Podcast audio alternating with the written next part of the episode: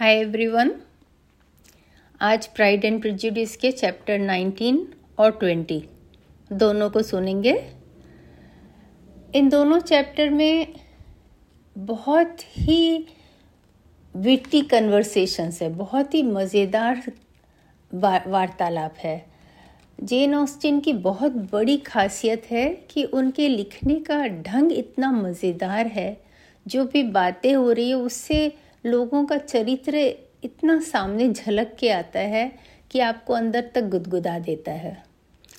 अभी कोलिंस जो है वो सोचते हैं कि वो बहुत अच्छे पद में हैं और हर तरह से योग्य हैं तो कोई भी लड़की उनसे शादी करके बहुत खुश होगी। और अपने इसी अभिमान से वो एलिजाबेथ से शादी का प्रस्ताव रखते हैं। और आगे क्या होता है, आप सुने और इसके सारे संवादों को बहुत बहुत एंजॉय करें। दूसरे दिन लॉन्ग बॉन्ड में एक नई स्थिति सामने आई। मिस्टर कोलिंस ने अपनी घोषणा की तैयारी की। उन्होंने निश्चय कर लिया था कि बिना समय व्यर्थ किए यह करना है, क्योंकि उनकी छुट्टियाँ आने वाले शनिवार तक ही हैं। और किसी संशय के अभाव में जिससे कि उन्हें तकलीफ़ हो, वो बहुत ही व्यवस्थित तरीके से सभी अवलोकन के साथ, जिसे वह इस कार्य का हिस्सा समझते थे, आगे बढ़े। मिसेस बेनेट, एलिजाबेथ और एक उसकी छोटी बहन को नाश्ता के बाद ड्राइंग रूम में अकेले पाकर उन्होंने मिसेस बेनेट को इन शब्दों में संबोधित किया, महोदया, क्या मैं आपकी पुत्री एलिजाबेथ से एकांत में कुछ बात कर सकता हूँ? एलिजाबेथ के शर्मा कर आश्चर्यचकित होते हुए कुछ कहने की कोशिश करने के पहले मिसेस बेनेट बोल उठी हाँ ज़रूर, मुझे विश्वास है कि लीजी बहुत खुश होगी। मुझे विश्वास है कि उसे कोई आपत्ति न होगी। किट्टी, मेरे साथ आओ। मुझे तुम्हारी ऊपर में ज़रूरत है। अपने सिलाई का काम उठाते हुए मिसेस बेनेट जल्दी से ऊपर जाने लगी। किंतु एलिजाबेथ ने उन्हें बुलाया, प्रिय महोदया, आप न जाएँ। मैं आपसे अनुरोध करती हूँ कि आप न जाएँ। मिस्टर कोलिंस मुझे माफ़ करें। उनके पास मुझे कहने को ऐसा कुछ न होगा जो दूसरे न सुन सके। मैं स्वयं जा रही हूँ। नहीं, लीजी, क्या बेहूदगी है? मैं चाहती हूँ तुम वहीं रुको जहाँ हो। और एलिजाबेथ के गुस्से और घबराहट भरे चेहरे को देखकर, जो भागने को तैयार थी, मिसेस बेनेट ने कहा, लीजी, मैं ज़ोर देकर कहूँगी कि तुम रुको और मिस्टर कोलिंस को सुनो। एलिजाबेथ माँ की ऐसी बात का विरोध न कर सकी। और एक क्षण सोचने के बाद उसे लगा कि कोलिंस को जितना जल्दी हो सके सुनकर उसकी बात खत्म कर दे। वह फिर बैठ गई और अपने मनोभावों को छुपाने की कोशिश करती रही, जो कि पीड़ा और मनोरंजन के बीच बटे हुए थे। मिसेस बेनेट और किटी के जाते ही कोलिंस शुरू हुआ। विश्वास करो मेरी प्रिय एलिजाबेथ, तुम्हारी विनम्रता तुम्हारे विरुद्ध जाने के बजाय तुम्हारी पूर्णता में और भी इजाफा करती है। मेरी नज़रों में तुम कम प्रिय होती, अगर तुम में यह अनिच्छा न होती नहीं रुकने की।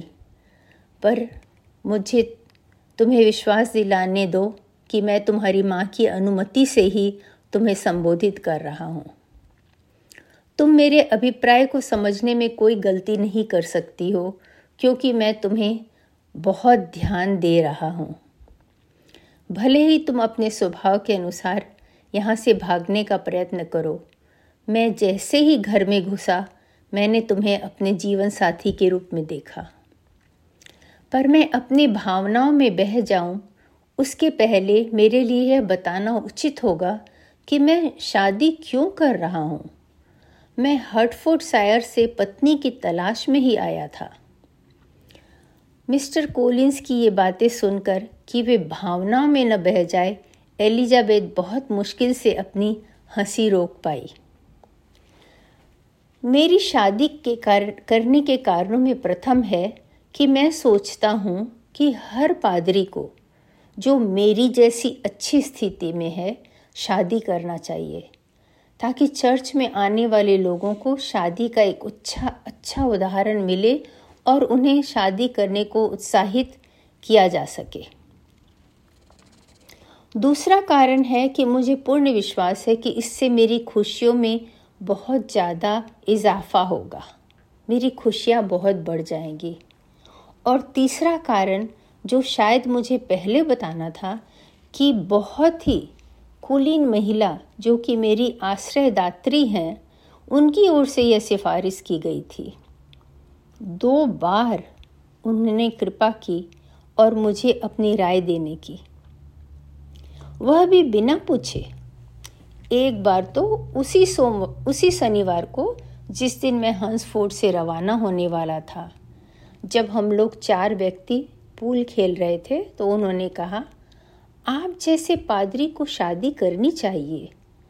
सही चुनाव करें, एक भद्र महिला चुने, मेरे खातिर और अपने खातिर। वह एक सक्रिय और उपयोगी महिला हो, जो ज़्यादा ऊँचे रहन सहन से बड़ी न हुई हो और जो थोड़े आय में घर खर्च चलाना जानती हो। यह मेरी सुझाव है, एक ऐसी लड़की को जितना जल्दी हो सके खोजो। और हंसफोर्ड लेकर आओ। मैं उनसे मिलूँगी। मैं लॉन्ग बॉन्ड शादी की इच्छा से इसलिए आया, जबकि वहाँ हंसफोर्ड में काफ़ी अच्छी शादी योग्य लड़कियाँ मिल सकती थी, क्योंकि मैं चाहता था कि जब तुम्हारे पिता के मृत्यु के बाद मुझे यह ज़मीन और घर मिले, भगवान करे उन्हें लंबी उम्र मिले तो उन्हें कम हानि हो। मैं कभी भी तुम्हें नहीं कहूँगा कि तुम्हारे पास अपनी कोई संपत्ति नहीं है, क्योंकि मुझे मालूम है कि तुम्हारी माँ की मृत्यु के बाद तुम्हें हज़ार पाउंड का चार परसेंट इंटरेस्ट सालाना मिलेगा। पर मैं कभी भी उदारहीन शब्द हमारी शादी के बाद नहीं कहूँगा। अब उसे रोकना ज़रूरी हो गया था, एलिजाबेथ ने कहा। आप बहुत जल्दी कर रहे हैं, महोदय। आप भूल रहे हैं कि मैंने अभी तक आपकी बातों का कोई जवाब नहीं दिया है। अब मुझे बगैर समय बर्बाद किए जवाब देना है। आपने मुझे शादी के लिए पूछकर मुझे जो इज़्ज़त दी है, उसके लिए मैं आपका धन्यवाद करती हूँ। मुझे ज्ञात है कि आपका विवाह का प्रस्ताव बहुत सम्मानजनक है, किंतु मेरे पास उससे इनकार करने के सिवा कोई रास्ता नहीं है। मिस्टर कोलिंस ने कहा, अब मुझे यह न कहो कि लड़कियाँ युवक के पहली बार के प्रस्ताव को ठुकरा देती हैं, जिन्हें वे गुप्त रूप से स्वीकार करना चाहती हैं, और कभी कभी दूसरी और तीसरी बार भी ठुकरा देती हैं। इसलिए मैं आपकी बातों से निराश न हूँ, बल्कि आपको चर्च के ऑल्टर पर ले जाने की आशा रखता हूँ। मेरे इनकार करने के बाद आपकी यह आशा असाधारण है, एलिजाबेथ ने कहा। मुझे आपको विश्वास दिलाने दें कि मैं उन लड़कियों में से नहीं हूँ। अगर ऐसी लड़कियाँ होती हैं तो। जो कि अपनी खुशी को दांव पर लगा दे, दूसरी बार प्रस्ताव रख मिलने की उम्मीद में। मैं बिल्कुल गंभीर हूँ अपने इनकार पर। आप मुझे खुशी, खुश नहीं रख सकते और मुझे विश्वास है कि मैं पृथ्वी पर अंतिम महिला होंगी जो कि आपको खुशी दे सके। अगर आपकी मित्र लेडी कैथरीन मुझे जानती तो वह मुझे हर तरह से अयोग्य पाती। मिस्टर कोलिंस ने गंभीरता से कहा, क्या सच में लेडी कैथरीन ऐसा सोचती? मैं कल्पना नहीं कर सकता हूँ कि लेडी कैथरीन आपको नापसंद करे। और आप विश्वास करो कि जब मेरी फिर से लेडी कैथरीन से बात होगी, मैं आपकी विनयशीलता, मितव्ययता और दूसरे सुशील गुणों के बारे में उन्हें बताऊँगा? मिस्टर कोलिंस मेरी सारी प्रशंसा व्यर्थ होगी। अपने बारे में निर्णय लेने का मुझे अनुमति दें और मैं जो विश्वास करती हूँ, उसे कहने के लिए मेरा धन्यवाद करें। मैं चाहती हूँ आप बहुत खुश रहें, बहुत धनी हो और आपको अस्वीकार करके मैं, मेरे सामर्थ्य में जितना है, उतना आपको अन्यथा होने से बचाती हूँ। आपने मुझे विवाह का प्रस्ताव करने से पहले मेरे परिवार के प्रति अपनी भावनाओं की तुष्टि की होगी। जब भी आपको लॉन्ग बॉन्ड की संपत्ति मिले, बिना किसी अपराध की भावना के स्वीकार करें। इस बात को यही पूर्ण रूप से समाप्त समझे और यह कहने के बाद जब वह अपनी कुर्सी से उठकर बाहर जाने लगी, मिस्टर कोलिंस ने कहा, जब मैं अगली बार आपसे इस विषय में बात करूँ तो मुझे आशा है कि मुझे ज़्यादा अनुकूल जवाब मिलेगा। मैं आप पर कठोरता का इल्ज़ाम नहीं लगा रहा हूँ क्योंकि मुझे पता है आप युवतियाँ पहली बार में मना ही करती हैं, और आपने जो भी कहा शायद मुझे उत्साहित करने को कहा है। सच में, मिस्टर कोलिंस एलिजाबेथ कुछ नरमी से बोली, आप मुझे बहुत ज़्यादा पहली जैसे लगते हैं।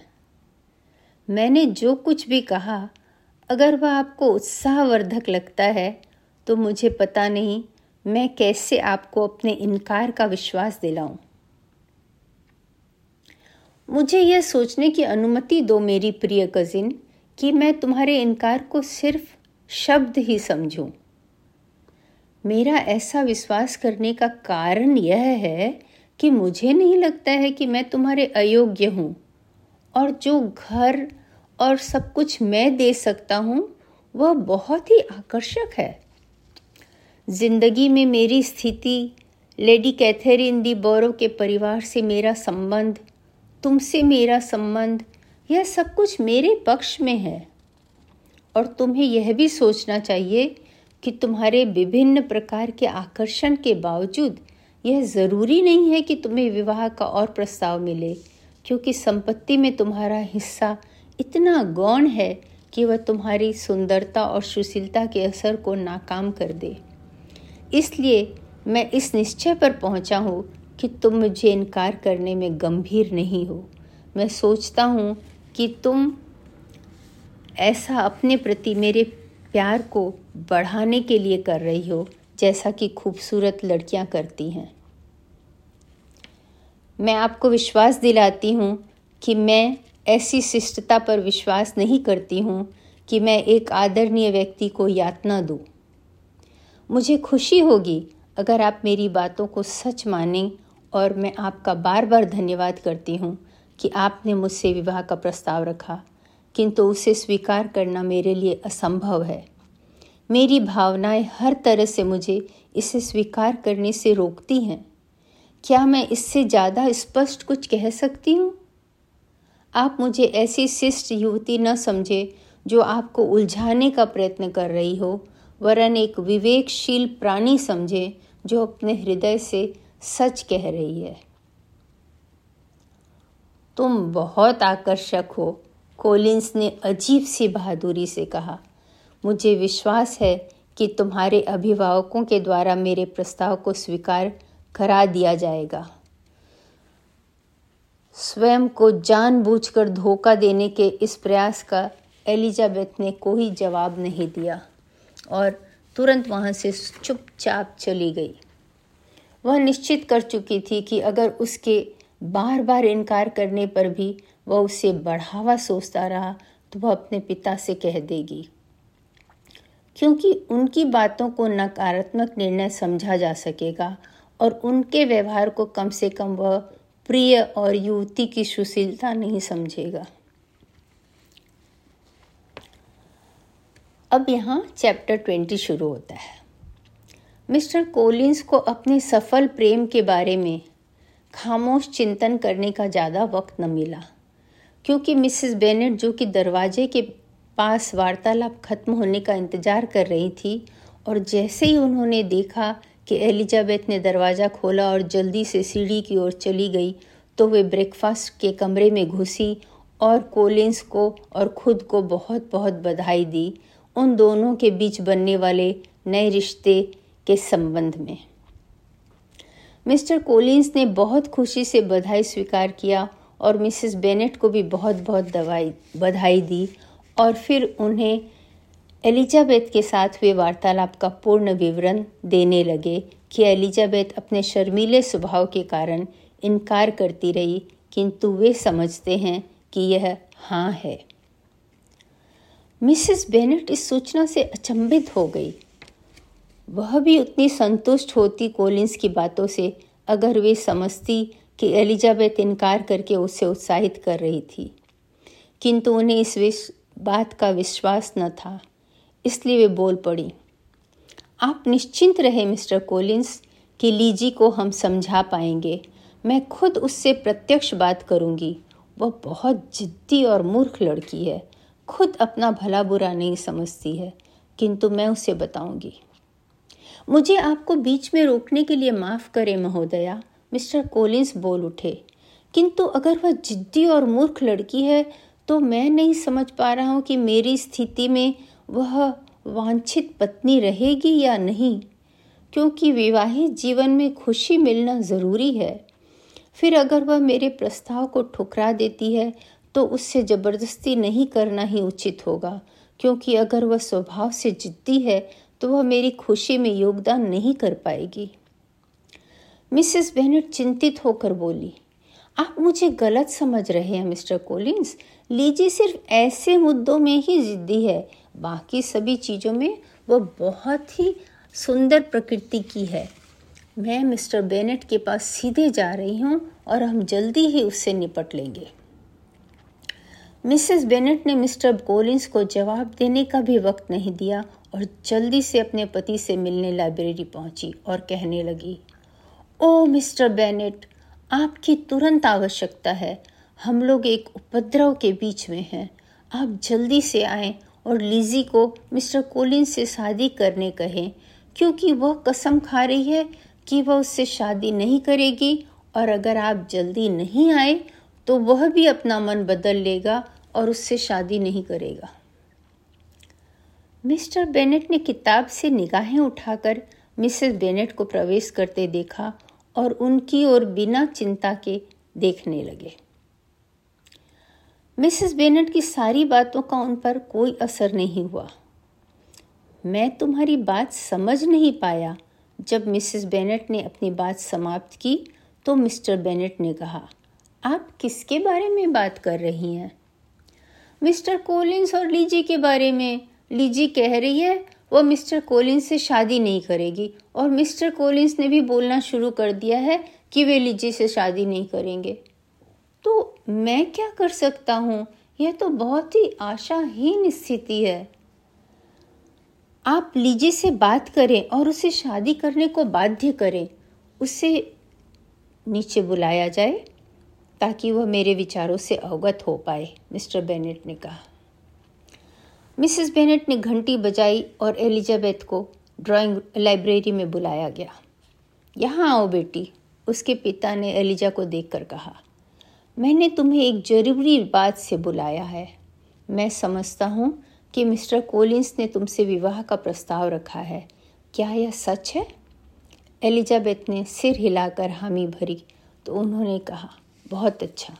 और तुमने इनकार कर दिया? जी हाँ महोदय, बहुत अच्छा। अब हम मुद्दे पर आते हैं। तुम्हारी माँ ज़ोर दे रही हैं कि तुम उसे स्वीकार करो। है ना, मिसेस बेनट हाँ वरना मैं कभी उसे नहीं देखूँगी, मिसेस बेनेट ने कहा। मिस्टर बेनेट ने कहा, तुम्हारे सामने एक कठिन विकल्प है, एलिजा। आज से तुम अपने एक अभिभावक के लिए अजनबी बन जाओगी। तुम्हारी माँ तुम्हारा चेहरा नहीं देखेंगी। अगर तुम मिस्टर कोलिन से शादी न की तो और मैं तुम्हें कभी नहीं मिलूँगा अगर तुमने उनसे शादी की तो। एलिजाबेथ अपनी मुस्कुराहट न रोक सकी जब ऐसे शुरुआत का ऐसा अंत हुआ। किंतु मिसेस बेनेट जो कि सोच रही थी कि उनके पति उनकी इच्छा के अनुसार बात करेंगे बहुत निराश हो गई। मिस्टर बेनेट, आप क्या बात कर रहे हैं? आपने मुझसे वादा किया था कि आप उससे उसकी शादी के लिए जोड़ देंगे। मेरी प्रिय, उनके पत्नी ने उत्तर दिया। मैं दो अनुरोध करना चाहता हूँ। पहला, मुझे अपनी समझ का स्वतंत्रता से उपयोग करने दें वर्तमान स्थिति में। और दूसरा, मुझे खुशी होगी अगर मेरे लाइब्रेरी में मुझे अकेला छोड़ दें। मिसेस बेनेट ने अपने पति से निराश होने के बावजूद इस बात को छोड़ नहीं दिया। वह बार बार एलिजाबेथ से बात करती रही, कभी फुसला कर कभी धमका कर मिसेस बेनेट जेन को भी उनके पक्ष में बोलने के लिए कहा, किंतु जेन ने बीच में पढ़ने से मना कर दिया। एलिजाबेथ कभी गंभीरता से, कभी शोखी से माँ की बात का जवाब देती रही। तरीका अलग था किंतु निश्चय अटल था। मिस्टर कोलिंस इस दौरान अकेले बैठकर जो भी बीता था उस पर चिंतन करते रहे। वे अपने बारे में बहुत अच्छा सोचते थे तो वे समझ नहीं पाए कि एलिजाबेथ क्यों मना कर रही थी। हालाँकि उनके अभिमान को धक्का लगा था, पर और किसी तरह से वे दुखी न थे। उनकी एलिजा के प्रति सम्मान काल्पनिक थी और उसकी माँ की उसे पड़ने वाली डांट का कोलिंस को कोई दुख न था। जब परिवार यह उलझन से उलझ ही रहा था या सुलझ ही रहा था, तब चार्लोट उनके साथ दिन भर समय बिताने के लिए आई। जब वह दरवाजे पर ही थी, लीडिया उसके पास पहुँची और फुसफुसाते हुए कहा, मैं खुश हूँ कि तुम आई हो। यहाँ इतना मज़ा आ रहा है। पता है तुमको? आज सुबह क्या हुआ? मिस्टर कोलिंस ने लीजी को विवाह का प्रस्ताव रखा और लीजी ने इनकार कर दिया। इससे पहले कि चार्लोट कोई जवाब दे पाती, किटी उसे वही बताने आई और जैसे ही वे ब्रेकफास्ट रूम में प्रवेश किए, मिसेस बेनेट ने भी इसी विषय पर बातें करना आरंभ किया और मिस लुकास से अनुरोध किया कि वह लीजी को समझाए, राज़ी करे कि वह अपने परिवार की इच्छा को स्वीकार करे। मिसेस बेनेट ने बहुत दुखी स्वर में कहा, मैं प्रार्थना करती हूँ मिस लुकास, क्योंकि मेरे पास, क्योंकि कोई भी मेरे साथ नहीं है, कोई भी मेरे पक्ष में नहीं है, मुझसे सभी क्रूरता से व्यवहार कर रहे हैं। किसी को भी मेरे बेचारे तंत्रिकाओं के लिए सहानुभूति नहीं है। चार्लोट दबाव देने से बच गई। क्योंकि जेन और एलिजाबेथ उसी समय कमरे में प्रवेश किए। मिसेस बेनेट बोलती गई, ये देखो, वह आ गई है। बिल्कुल किस, बिना किसी परवाह के। हमारी तो उससे कोई चिंता ही नहीं है।